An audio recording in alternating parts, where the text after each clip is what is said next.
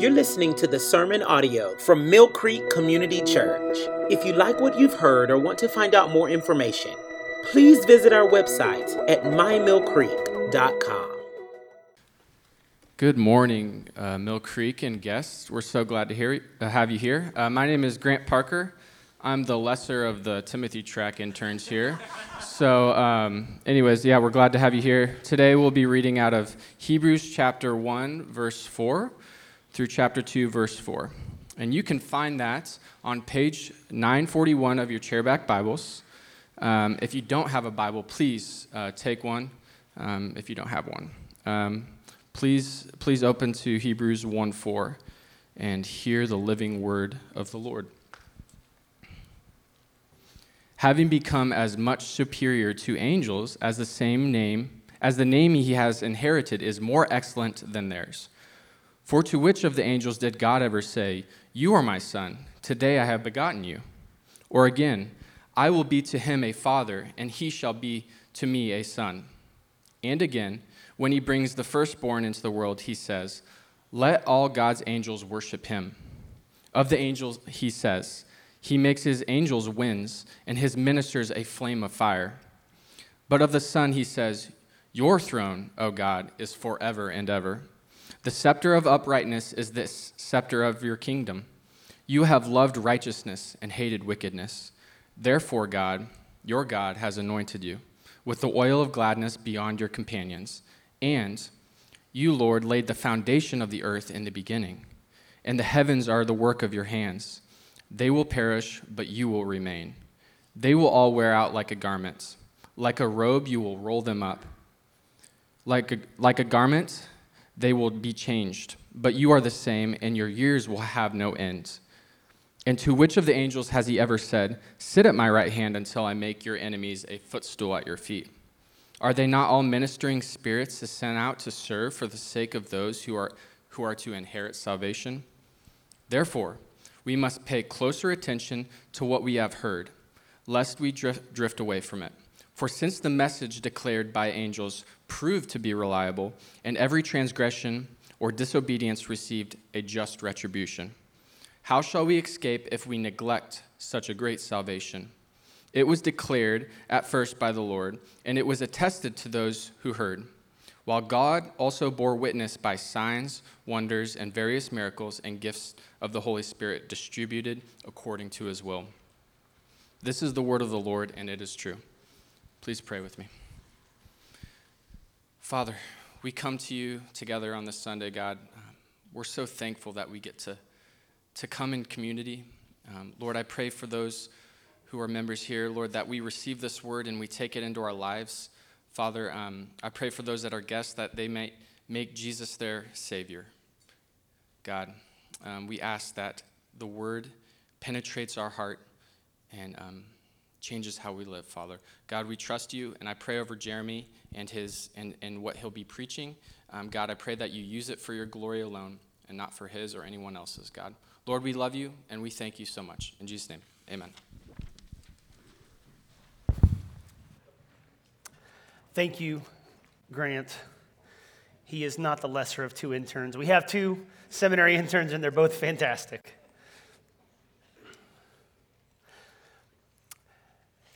If you've ever gone swimming in the ocean, I trust you know that you have to be careful because swimming in the ocean is different than swimming in a pool. My dad grew up around the ocean and first time he took us there, he was explaining to us, you got to be careful because you may feel comfortable in water and you may be able to go swimming just fine, but stuff in the ocean works different. And so I took my kids uh, just a little while ago and we were at the ocean. I was trying to explain the same thing to them. Like, I know it can be fun and, and you kind of get to be around the waves if you've been in there and it's, it's, it's, great and, and, and, exciting, but, but if there's a storm that's happened far out in the ocean, or if all of a sudden something stirs up real quick, those waves can get aggressive. And what was just you sitting, kind of bouncing with the waves, all of a sudden they can catch you and they can flip you over. And you can be underwater way more, uh, a lot longer than you realize if you're not careful. Or, or there's signs up on the beach about riptides, which, if you've not been in a riptide, that's where all of a sudden you're getting pulled out. Even strong swimmers can get pulled out to the ocean, and it's, you feel helpless because, man, the ocean is big and it is powerful. And, and, and yeah, sure, you, you might have spent a couple summers in the neighborhood pool, but all of a sudden you go there and you realize, man, if, if you take this thing for granted, you can be in a really dangerous position. I read a story of a, of a family that was on the beach, and um, six year old Ish was on an inflatable, and, and it was tethered to the beach, and families having a fine time and doing whatever that family was doing. When, when all of a sudden, uh, mom and dad looked up, and, and that their girl on the inflatable was gone. Nowhere in sight. Just one moment out there having fun, sitting on the floaty. Next moment, can't see her anywhere. True story. They call the Coast Guard. We, we lost our daughter.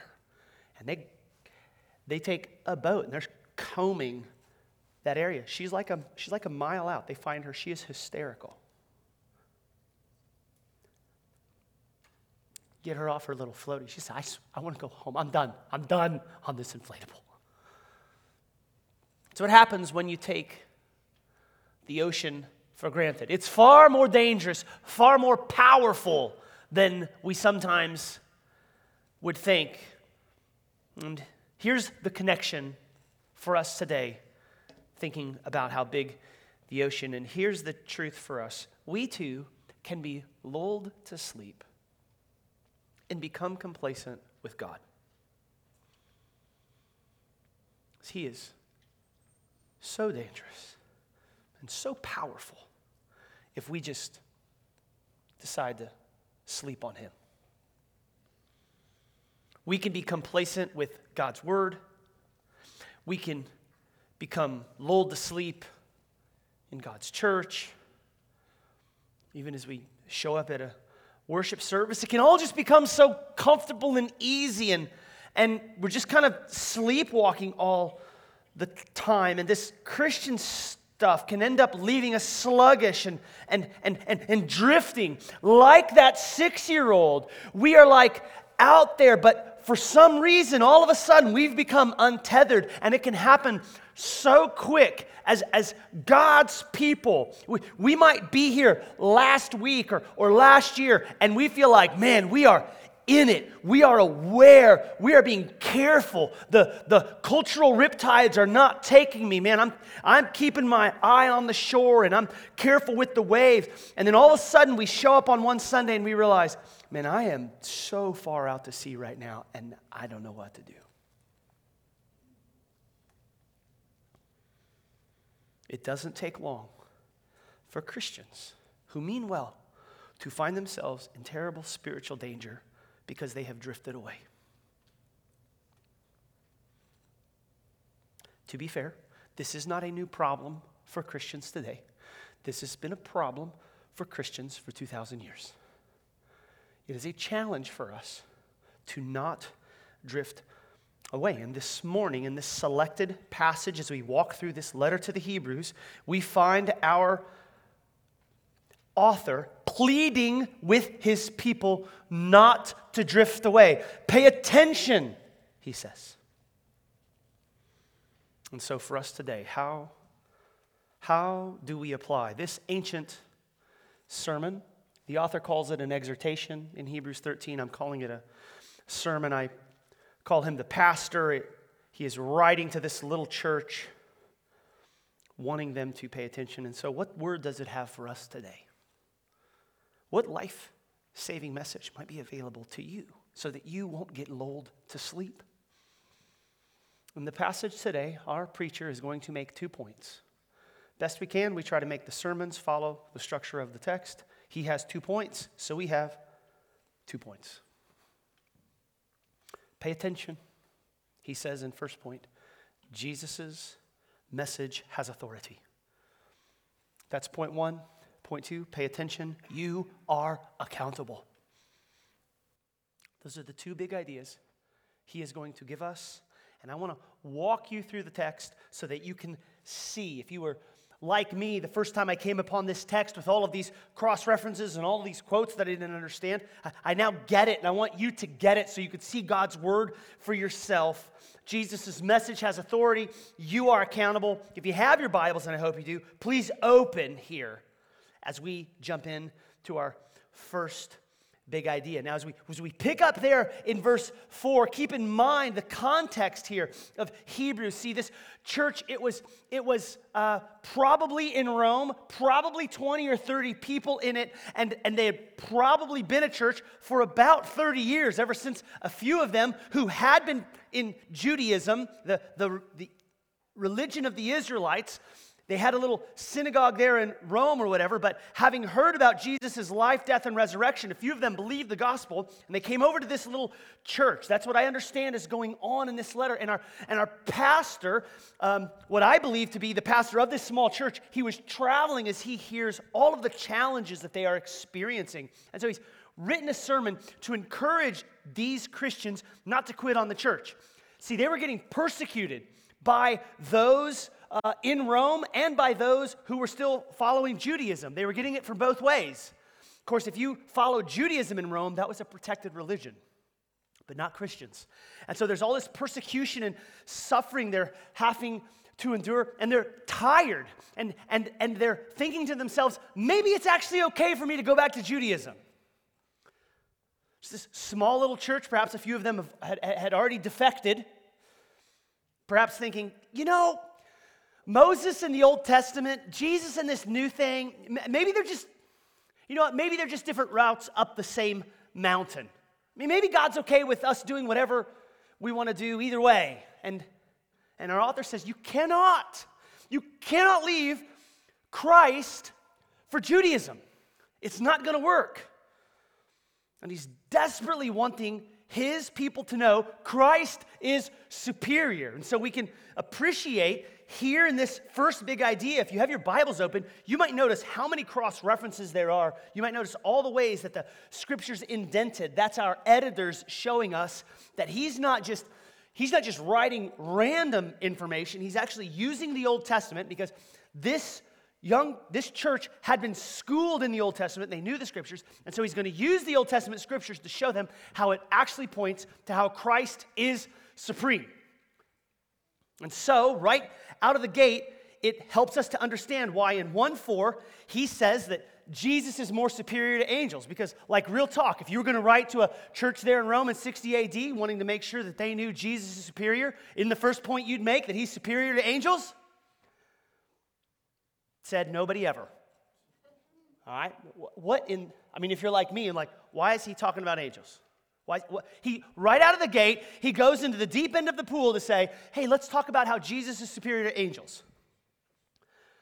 Okay, some of you are looking at me like you know why he did this, and if you do know why he did this, why didn't you talk to me a couple months ago? You could have saved me a lot of time in this study.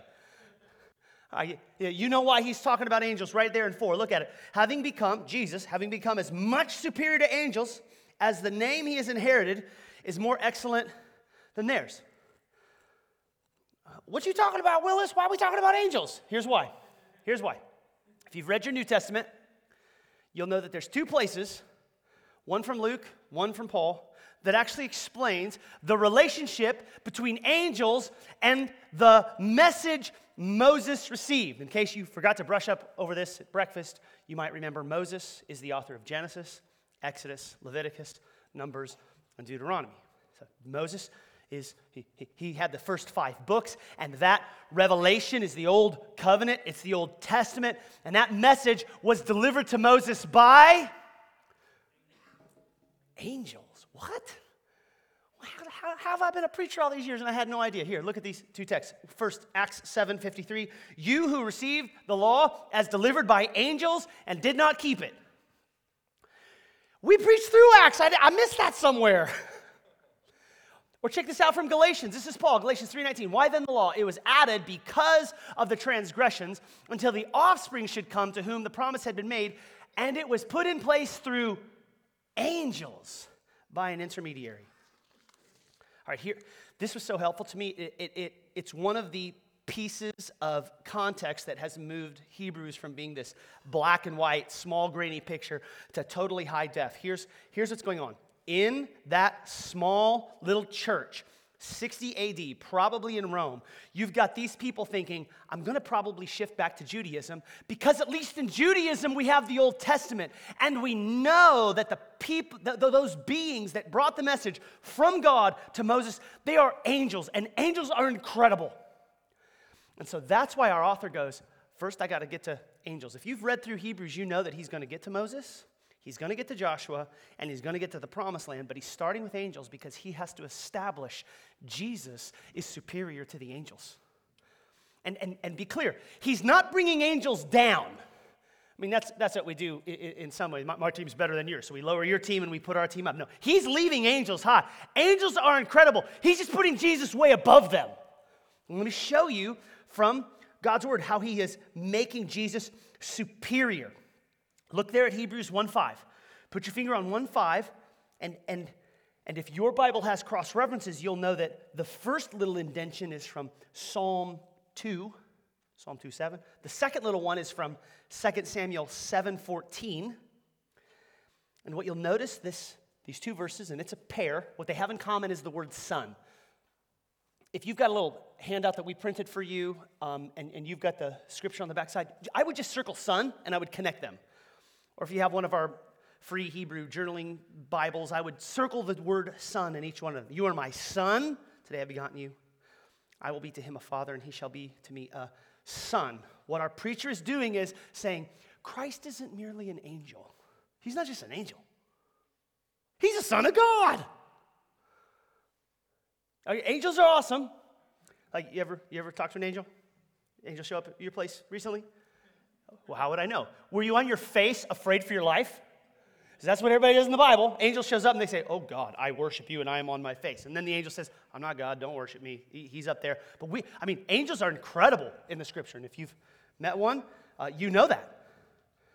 But Jesus is, he's even better than angels. He is the son, the promised son of the Old Testament that, that David in Psalm 2 and in author of 2 Samuel 7.14 points to. So you can't leave Jesus to go back to the message of the angels, man. He's the Son of God. That's his first point. Here's the second it's in verse 6 and 7. It's another couplet. Two cross references, one from Psalm 97 7, one from Psalm 104, verse 4. And what this couplet has in common is the word angels.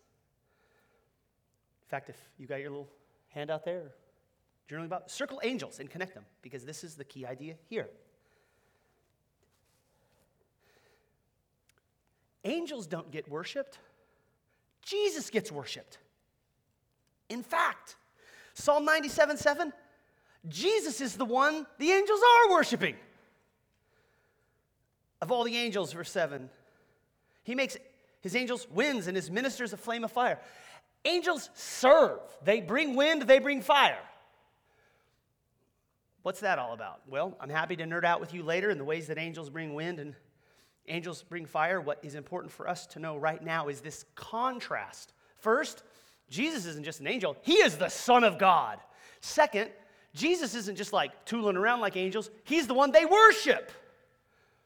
Do you see what our author is doing?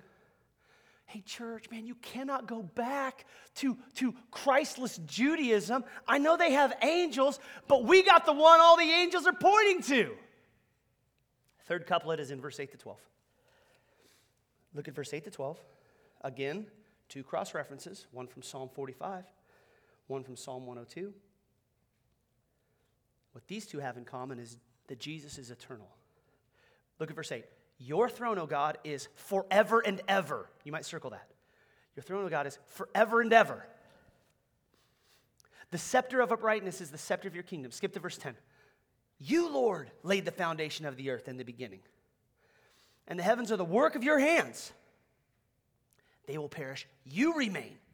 They all wear out like a garment. Like a robe, you will roll them up. Like a garment, they will be changed. But you are the same, and your years will have no end. Circle that part of your years will have no end.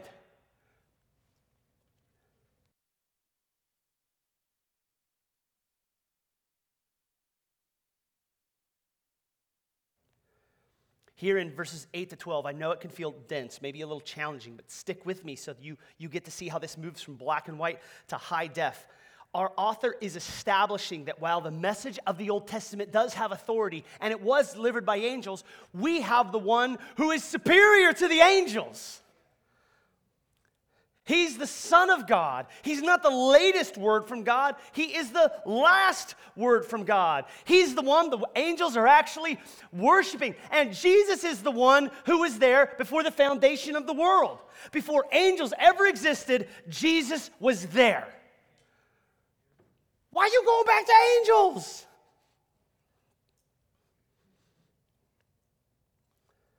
It'd be something like this. Let's, let's say that um, there's a married couple that um, uh, they love each other, they just got married, and then the husband, um, let's say he's, he's got to go away for a while. Maybe it's deployed, whatever it is, six, 12 months, longer. And, and he gives his wife a love letter. And, and it is like the best love letter he's ever written, and, and she loves it. And, and, and let's say that that love letter naturally becomes very important to the wife. And so she reads it periodically, and it, and it, means so much to her. But, but how goofy would it be if the husband returned home and he, and he rang the doorbell or he, he, he came in and said, Honey, I'm home? If she said, Actually, you don't have to come back, you can go, because I just, that love letter is, is really what I want. Your love letter to me is, is, is more important than you. That's what the Hebrews were being tempted toward. He's saying, you, you have the actual thing all the angels are pointing to, and you're going to leave it to go back? Verse 13 and 14, then culminating this first point. And here, here in 13 and 14, he's going to quote Psalm 110. I find interesting, he has seven Old Testament references here. I find it interesting that in chapter 1, verse 3, there were seven descriptions of Christ. I also find it interesting that in this book of Hebrews, there will be seven warnings. I have to keep reading to find the other sevens that are here, but here in the seventh cross reference of this first argument, he is explaining Jesus is at the right hand of God. Jesus is on the throne, and the enemies will become the footstools of Jesus.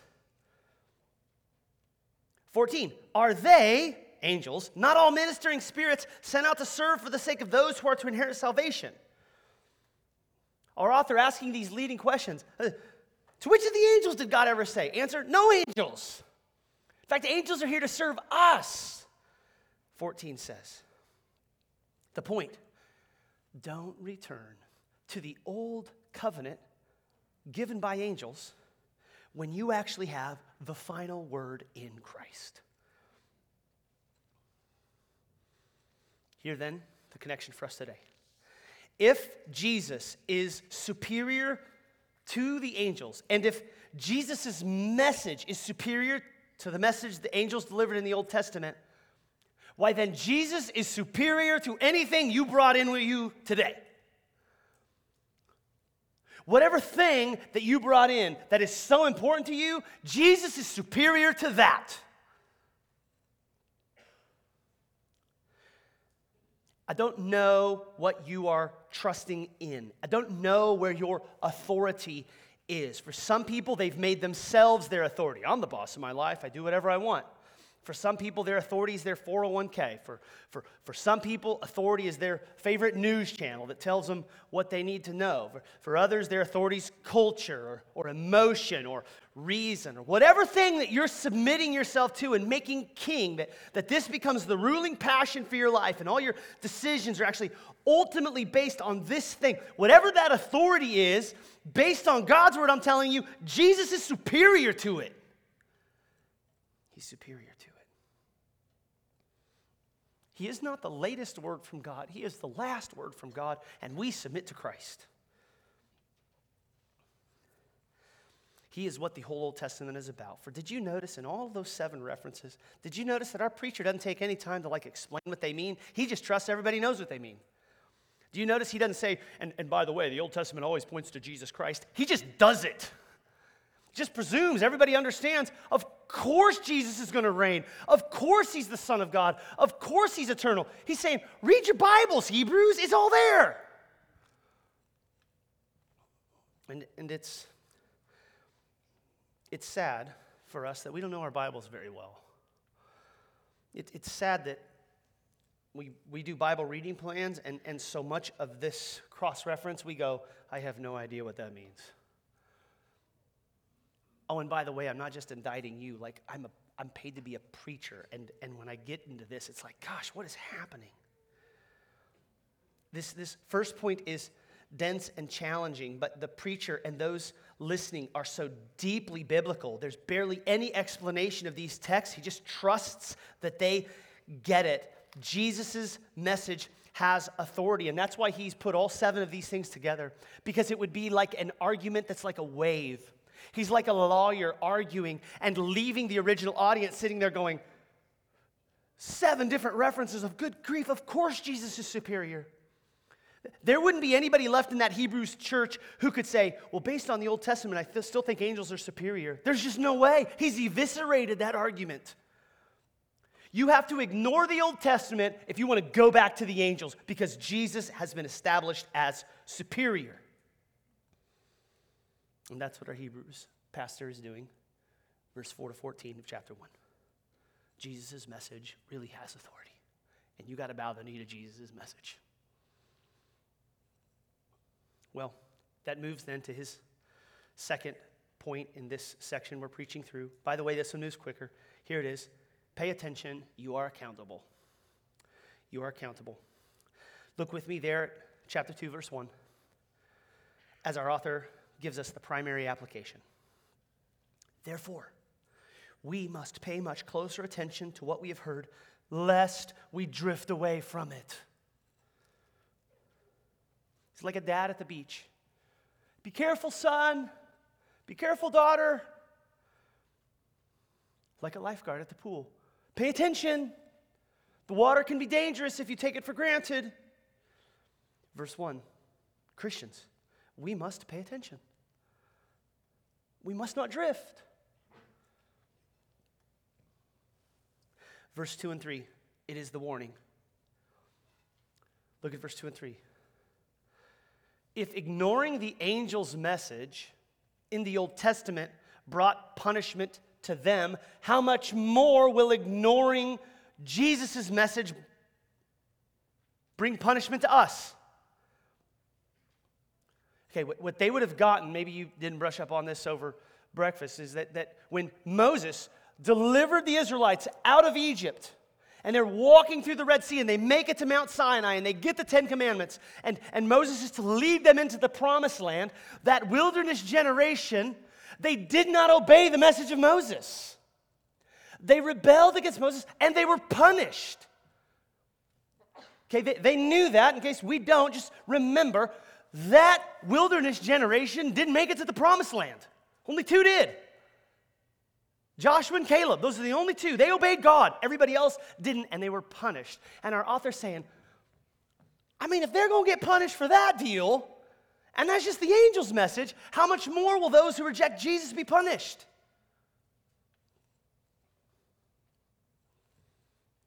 You won't escape God's punishment if you ignore Christ's message.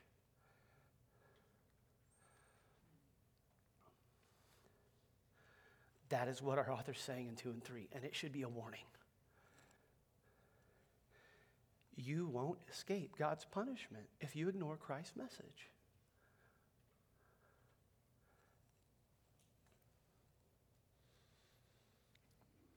Finally, verse 4 be confident. The original audience didn't have to worry if this gospel message was a conspiracy theory. It wasn't a deep fake.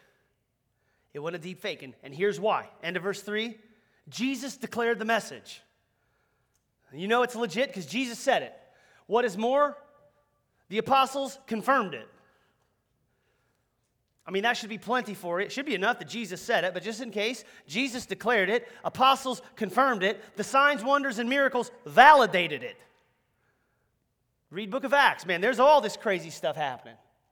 It validates it. Finally, the Holy Spirit has given gifts to share this message. Our pastor pleading with the congregation, you can believe it. Have confidence. Jesus said it, apostles confirmed it, signs and miracles validate it.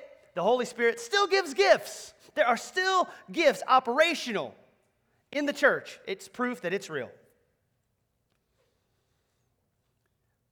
Again, the preacher pleading listen to Christ. He's pleading with them don't fall for Christless religion. It is tempting, but it is empty. And you will be held accountable if you drift from Christ. For us, then, here's what, here's, here's what we need from this passage. Church, we are not to drift from Christ into another authority. Oh, sure, the cultural tides are pulling us. Oh, sure, it's way more comfortable to go with the flow. Man, I get that. I don't understand exactly the kind of situation that you're living in or, or, or working in, or I don't exactly understand your family situation, but I'm confident that you are presented regularly with opportunities to reject Christ and to ignore Him as the authority. But you must not fall for it. And if you begin to drift away, beware, you will be held accountable. Because Jesus' message really has authority, and how you respond to Christ's word matters. And that's what our author's saying in this passage. That's his word.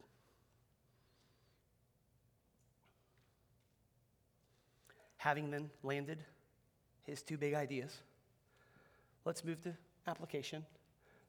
Let me speak to Christians and then non Christians apply this message. First, Christians, this comes right out of the passage there in 2 1. The primary application for you, by way of question, is this Are you paying attention to Jesus' message?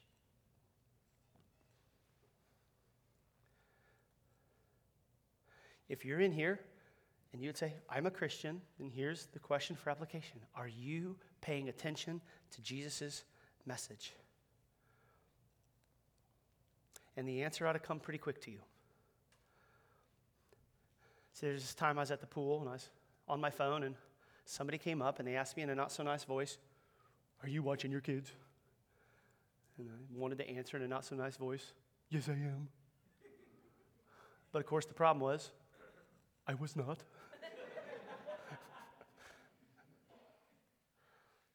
but of course, I didn't say that. Instead, I'm looking at my phone, they asked me that question, I'm like, uh, uh, you know, trying real quick to get an eyeball on them. I wasn't watching them. If you're at the beach and somebody says, "Do you know where your kids are?" and you don't know, you don't know immediately, yeah, boom, boom, then, then you're not watching your kids. And so it is with this question, Christian. If you're sitting there and you're like, man, am I, am I paying attention to Jesus' message? Not in like a genuine reflective way, but in a way where you're like, man, that's not even on my radar to be paying attention to Jesus' message. I didn't even, I, didn't, I wasn't even thinking about that thing. Then, then I, I would suggest to you your answer is no. No, if this isn't on your radar that you can drift from Christ, then you're like this six year old sitting on some inflatable in a dangerous and powerful ocean just unaware of what can happen to you. And you're in danger of drifting. But, but a grace gift, here is a grace gift for you right now if you're a Christian. For any here who have been taking a spiritual nap and realizing that you are floating on this ocean with God, unaware, and you're drifting, a grace gift for you wake up.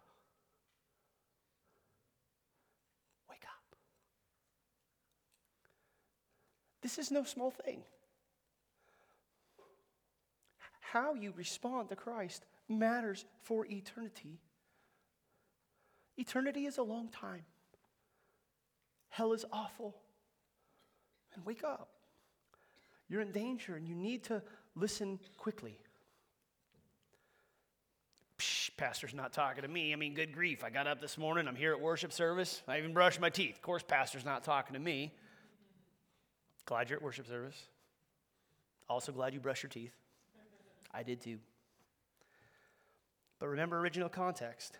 Just because we show up at church doesn't actually mean that this isn't a warning for us because, because again, this letter written to this early church and, and, and if read there in the worship service, they too had woken up and they too had made themselves presentable. And yet they too were being tempted toward Christless religion. So you being here doesn't necessarily mean you're off the hook.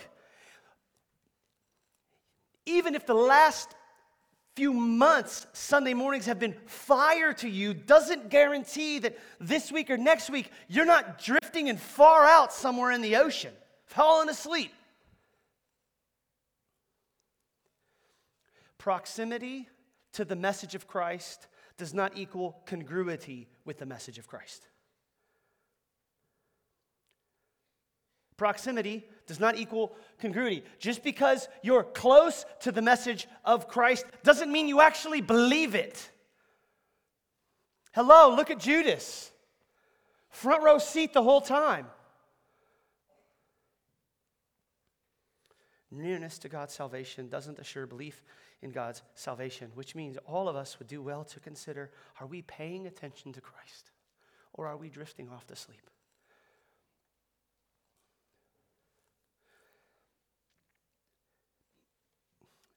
As a next step, here's a couple questions that I've received from other people.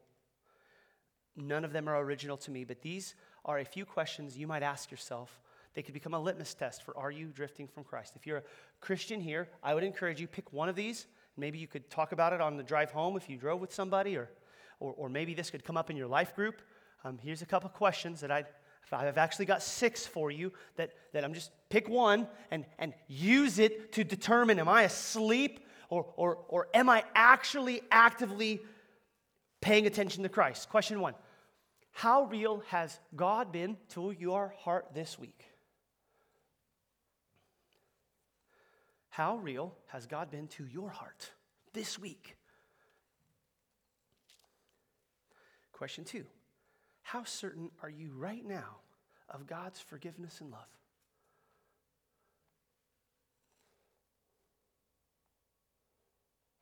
Are you aware of His great forgiveness for all your sin, His great love? Or is that like, oh? Three, is Scripture alive and active to you? Scripture alive and active to you? Because look, you can, you can, you can do your Bible reading plan. You maybe, maybe this is the year you haven't even missed a day yet. But if this thing is dead and boring to you, what's the point? Four are biblical promises or biblical songs extremely precious to you right now?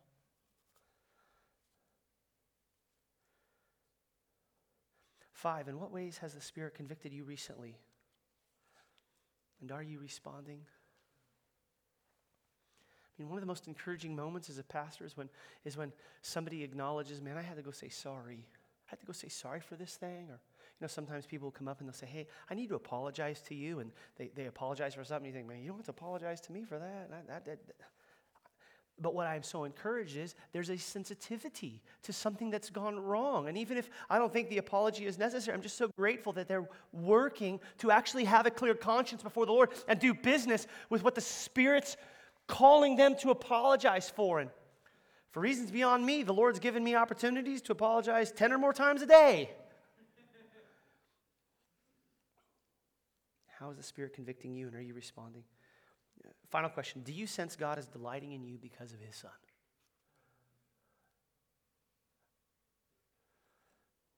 Like in the middle of the night, when there's nobody around but just you, just you and your thoughts.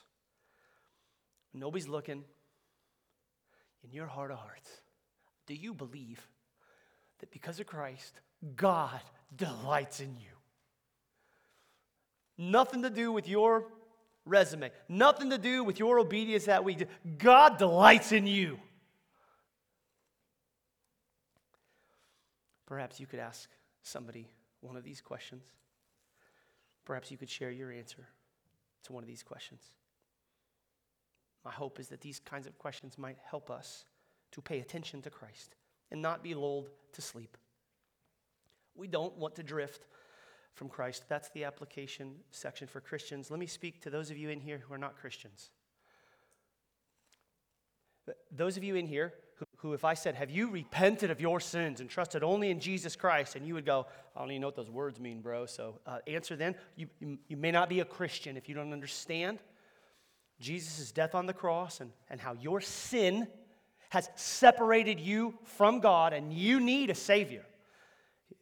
To those of you who walked in here, not a Christian, let me ask you this question Who is your authority? Who is your authority? I, I realize that's kind of a weird way to ask the question. A, a, different way I could ask it, perhaps equally weird, is like, Who is your king? So you're like, Well, I'm American, man, and we kicked Great Britain to the curb, so I, I ain't got no king, you know? so, no, not, not like geopolitical king necessarily. I mean, like, who is the boss of your life? Folks a lot smarter than me have argued that, that everybody has a king, and it is either King Jesus or it is King you. Who wears the throne? Who, who wears the crown in your life? Who is sitting on the throne room of your heart? Now, I know that snarky college professors and the internet can criticize Christians because, oh, you guys make Jesus your king, and that's so stupid. And what I would just, I would, you're right, we do make Jesus our king. I just want to be consistent. And you have a king too. Now, who's your king? I might think it's kind of stupid. Sorry, too many snarky college professors. I'll have to talk to them later. Who is your king? Who is your king?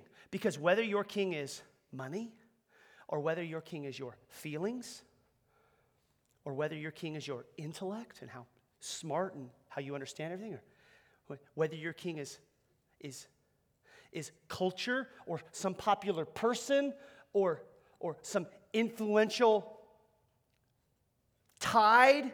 Uh, everybody has a king. And, and the question then is what is your authority? Because once you be willing to recognize that somebody is calling the shots in your life, for Christians, we let Jesus and His Word call the shots. For you, someone is calling the shots in your life, someone is the supreme court of your life. The question then becomes when life goes bad, does your authority help you?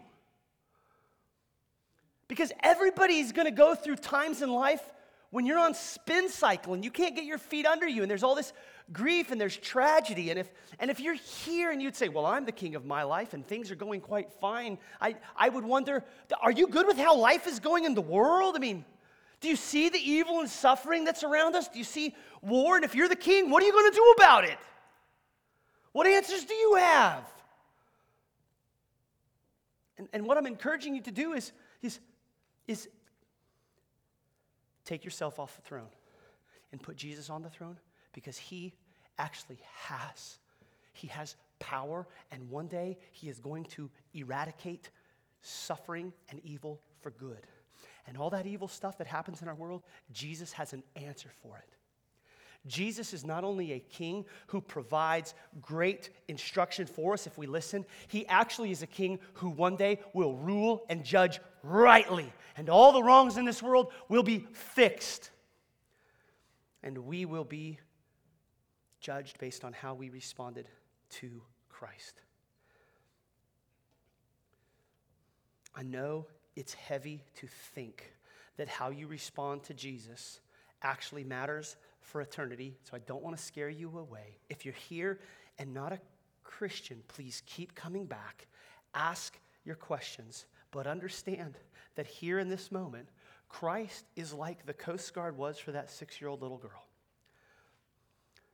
If you're here and you're not a Christian, Christ, as it were, has sovereignly brought you into this room at this exact time, hearing this exact word, and He is driving on His speedboat and He is looking for you He has found you right now.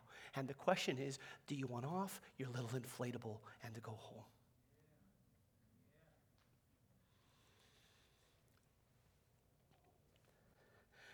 You got no shot against God if you're going to be on a little floaty in the ocean. But with Christ, He can get you home.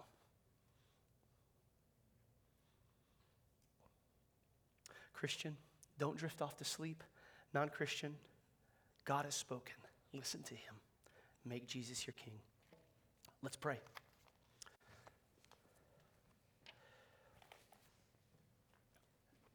Father, thank you for your word.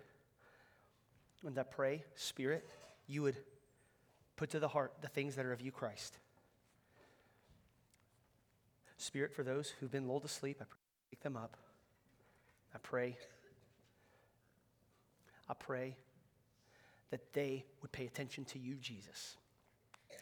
Spirit, for those here who've not made you their king, I pray, Spirit, you would save right now. You can do it. We thank you. In Jesus' name, amen. If you like what you've heard or want to find out more information, please visit our website at mymillcreek.com.